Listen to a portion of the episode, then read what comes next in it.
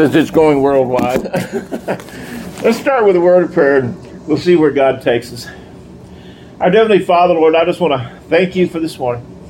Lord, I want to thank you for the things that you're going to show us today. Lord, help us to seek you in Jesus' name. Amen. I was reading this week in John, and I came across Jesus' first miracle, John chapter 2. So we're going to be in John chapter 2. And we're going to do a few things different this morning. I'm going to read all the verses before we start. Usually I uh, go verse by, but I'm going to read all the verses because this is a story, and then we'll see where God takes us. So, John chapter 2, starting in verse 1. And the third day was a marriage in Canaan of Galilee and the mother of Jesus was there. And both Jesus was called and his disciples to the marriage. And when they wanted wine, the mother of Jesus said unto him, They have no wine. Jesus said unto her, Woman, what have I to do with thee?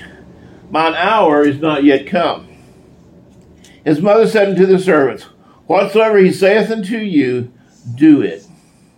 And there was set there six water pots of stone after the manner of purifying of the Jews, containing two or three firkins apiece. Jesus said unto them, Fill the water pots with water. And they filled them up to the brim. And he said unto them, Draw out now, and bear unto the governor of the feast. And they bare it. And when the ruler of the feast had tasted the water that was made wine, it knew not whence it came, whence it was, but the servants did, which drew out the water knew. The governor of the feast called the bridegroom and said unto him, Every man at the beginning doth set forth good wine, and when the men are well drunk, then that, that which is, is worse, but thou hast kept the good wine until now. This the beginning of miracles did Jesus of, of Canaan of Galilee, in Canaan of Galilee, and manifested from his glory and his disciples believed on him.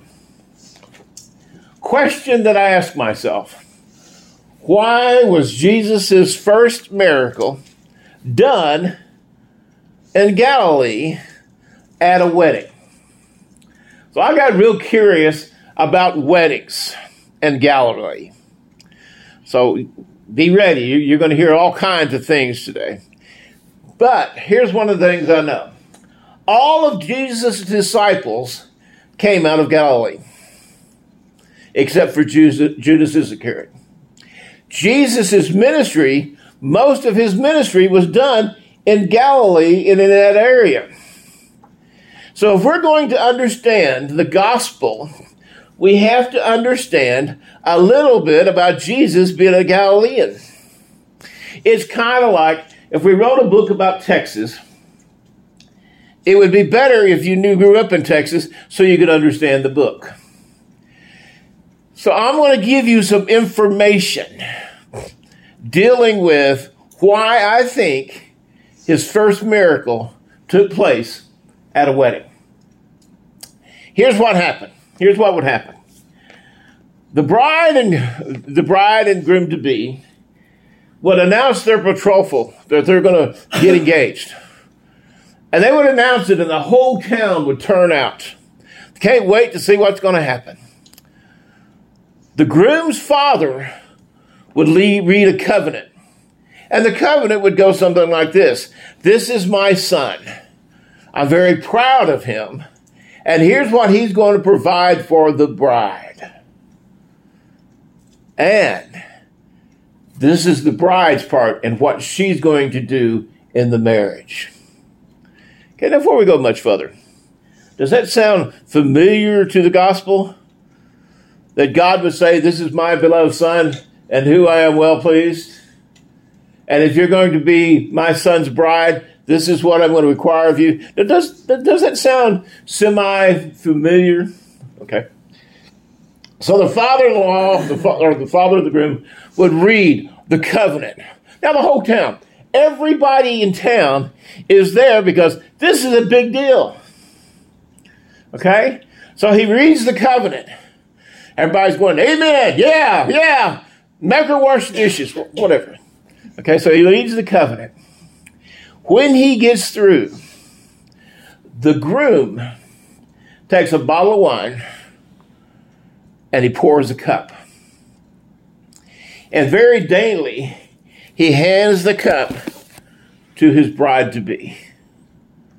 Okay?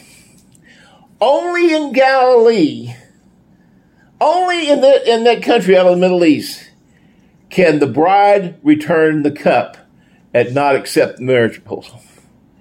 okay? So here's the groom. He's worried, he's upset, he hopes the bride accepts the cup. He hands her the cup. It's called the cup of joy. She takes the cup and she can hand it back and not accept it. Does that sound kind of like God's offering us in the gospel? Jesus says, I'm offering myself, and we can accept him or what? Reject him. The whole town is watching to see what she'll do. Will she take the cup? Will she drink of the cup? Will she commit herself to the covenant that the father in law read? Everybody holds their breath as she takes the cup. In our story today, she takes the cup and she drinks from it, accepting the covenant. Then she hands it back to her future husband.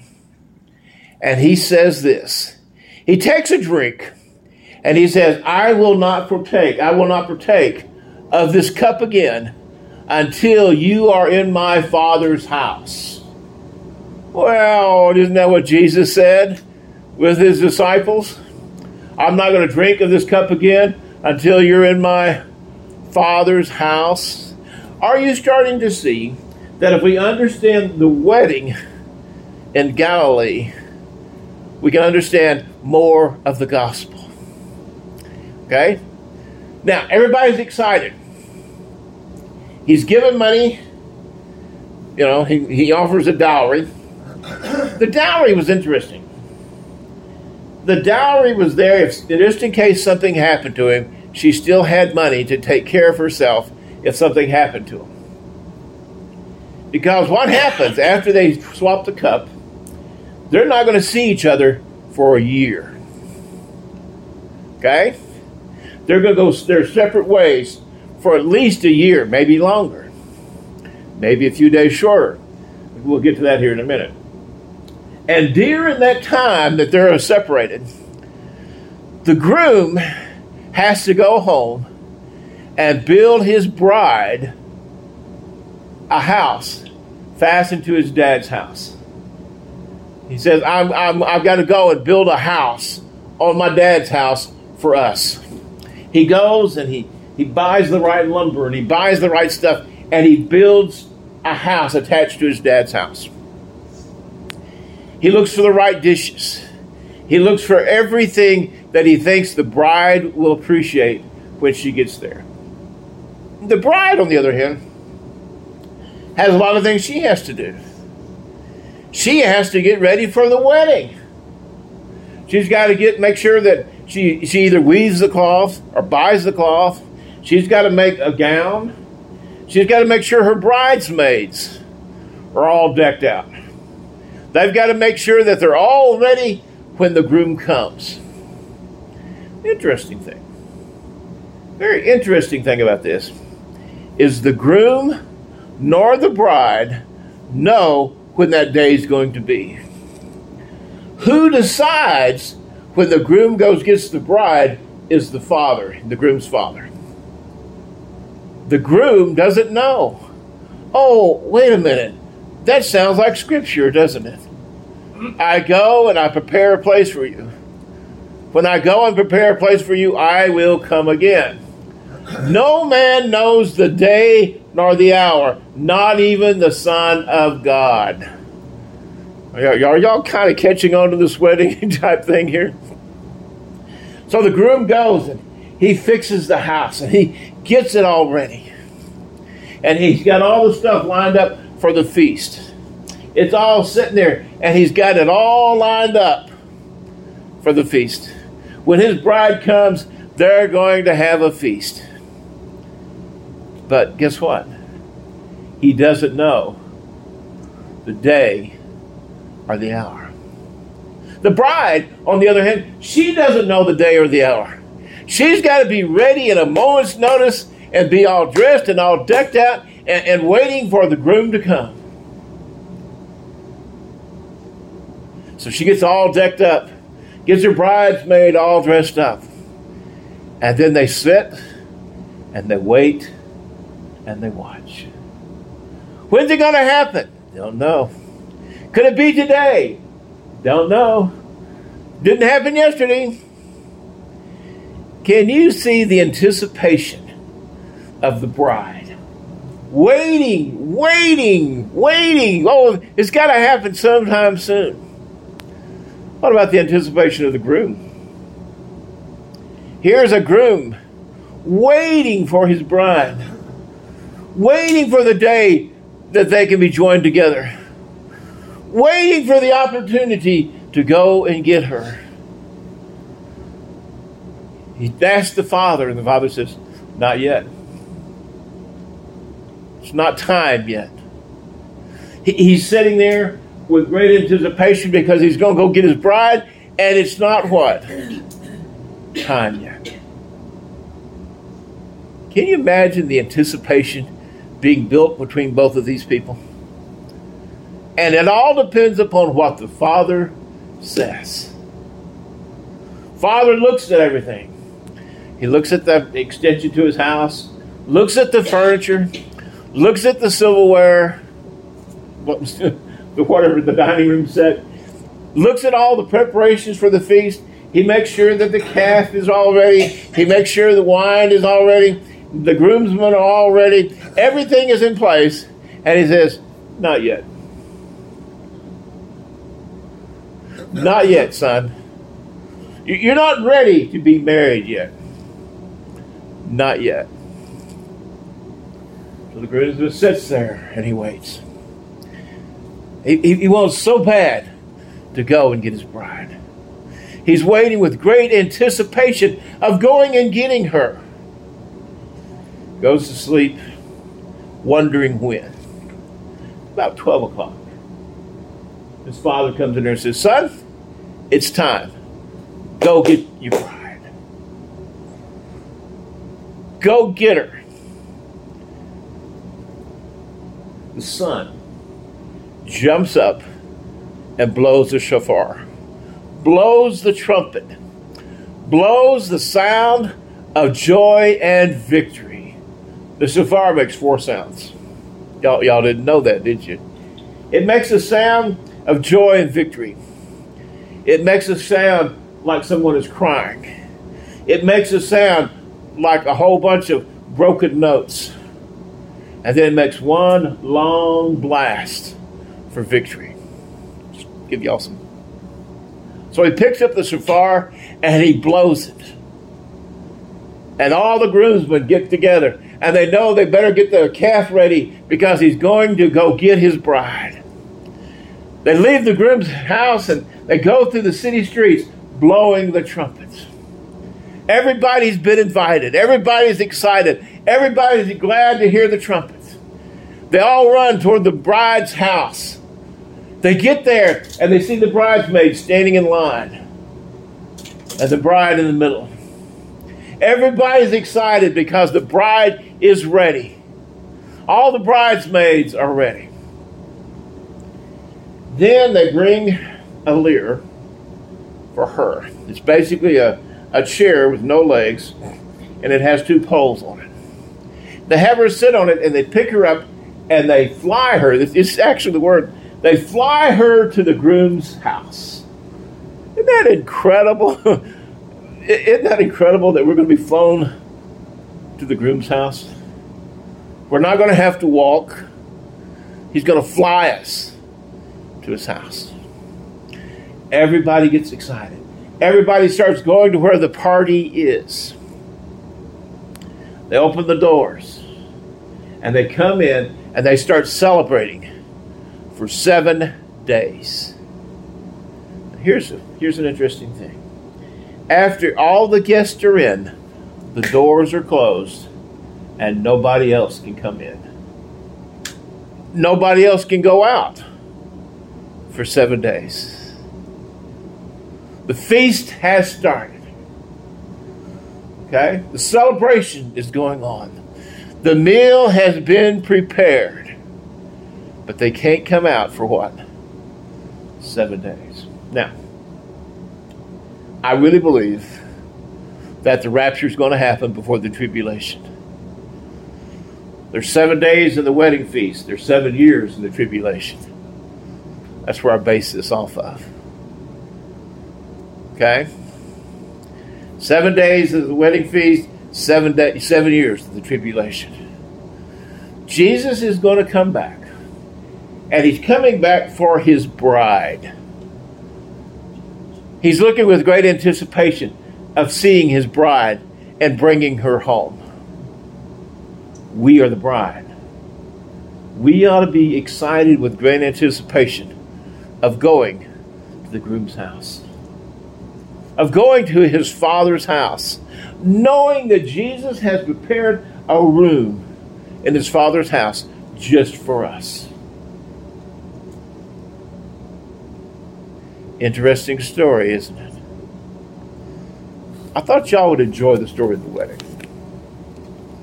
Now, let me give you some things to think about. Okay? Remember, Jesus, they brought the wine, and the governor said that it was best. They saved the best for last. In our Christian walk, God is saving the best for the last. But believe it or not, Christian life is cool. It's, it's fun being a Christian here on earth. It is wonderful being a Christian here on earth. But the best will happen when we get to heaven. The best will happen for the rest of our life. The, the best is yet to come. The, the, the best is being prepared for us. The, the best is in, in the future. It's good now. Oh, it's good. To walk in the peace and the love of God, to walk in His grace and mercy, to experience what He has in store for us. But the best is yet to come. And then the last verse. This beginning of miracles did Jesus of Canaan of Galilee and manifest from his glory, and his disciples believed on him. They believed on him because he was teaching them out of the traditions of being a Galilean. How many times did Jesus use the wedding in his illustrations? I go to prepare a place for you. If I go, I'll come again. You are the bride. I am the groom. In my father's house are many mansions. If it were not so, I would have told you. Think of all the times. Think of the Lord's Supper, where Jesus is saying, Take this, my, my body, take this, my cup, and I'm not going to drink of this cup again until you come to my Father's house. And then he's coming back. We know he's coming back. He's coming back for the church. He's coming back for his bride. We know it's going to happen. The groom always came back for the bride. But he couldn't come back until the father said, All right, go get her. Blow the trumpets, make the sound, go get her that trumpet will sound and Jesus will come back. I hope y'all have enjoyed the Galilean marriage and maybe a little bit of understanding of why Jesus started his ministry in Galilee and he started it at a wedding. Well, It took me it took me all week to put all that together. I'm sorry, but I, I had to go and chase some things down. Okay, but isn't it incredible that she can say no? She can reject the offer. She can say yes and become the bride to be. It's the same thing in Christ. It's, it's played out exactly like Jesus and his ministry. Our Heavenly Father, Lord, I just want to thank you for this morning. Lord, I want to thank you for the illustration of the Galilean marriage and the proposal. Lord, I thank you for teaching me and showing me some things that I hadn't seen before in Scripture. In Jesus' name, amen.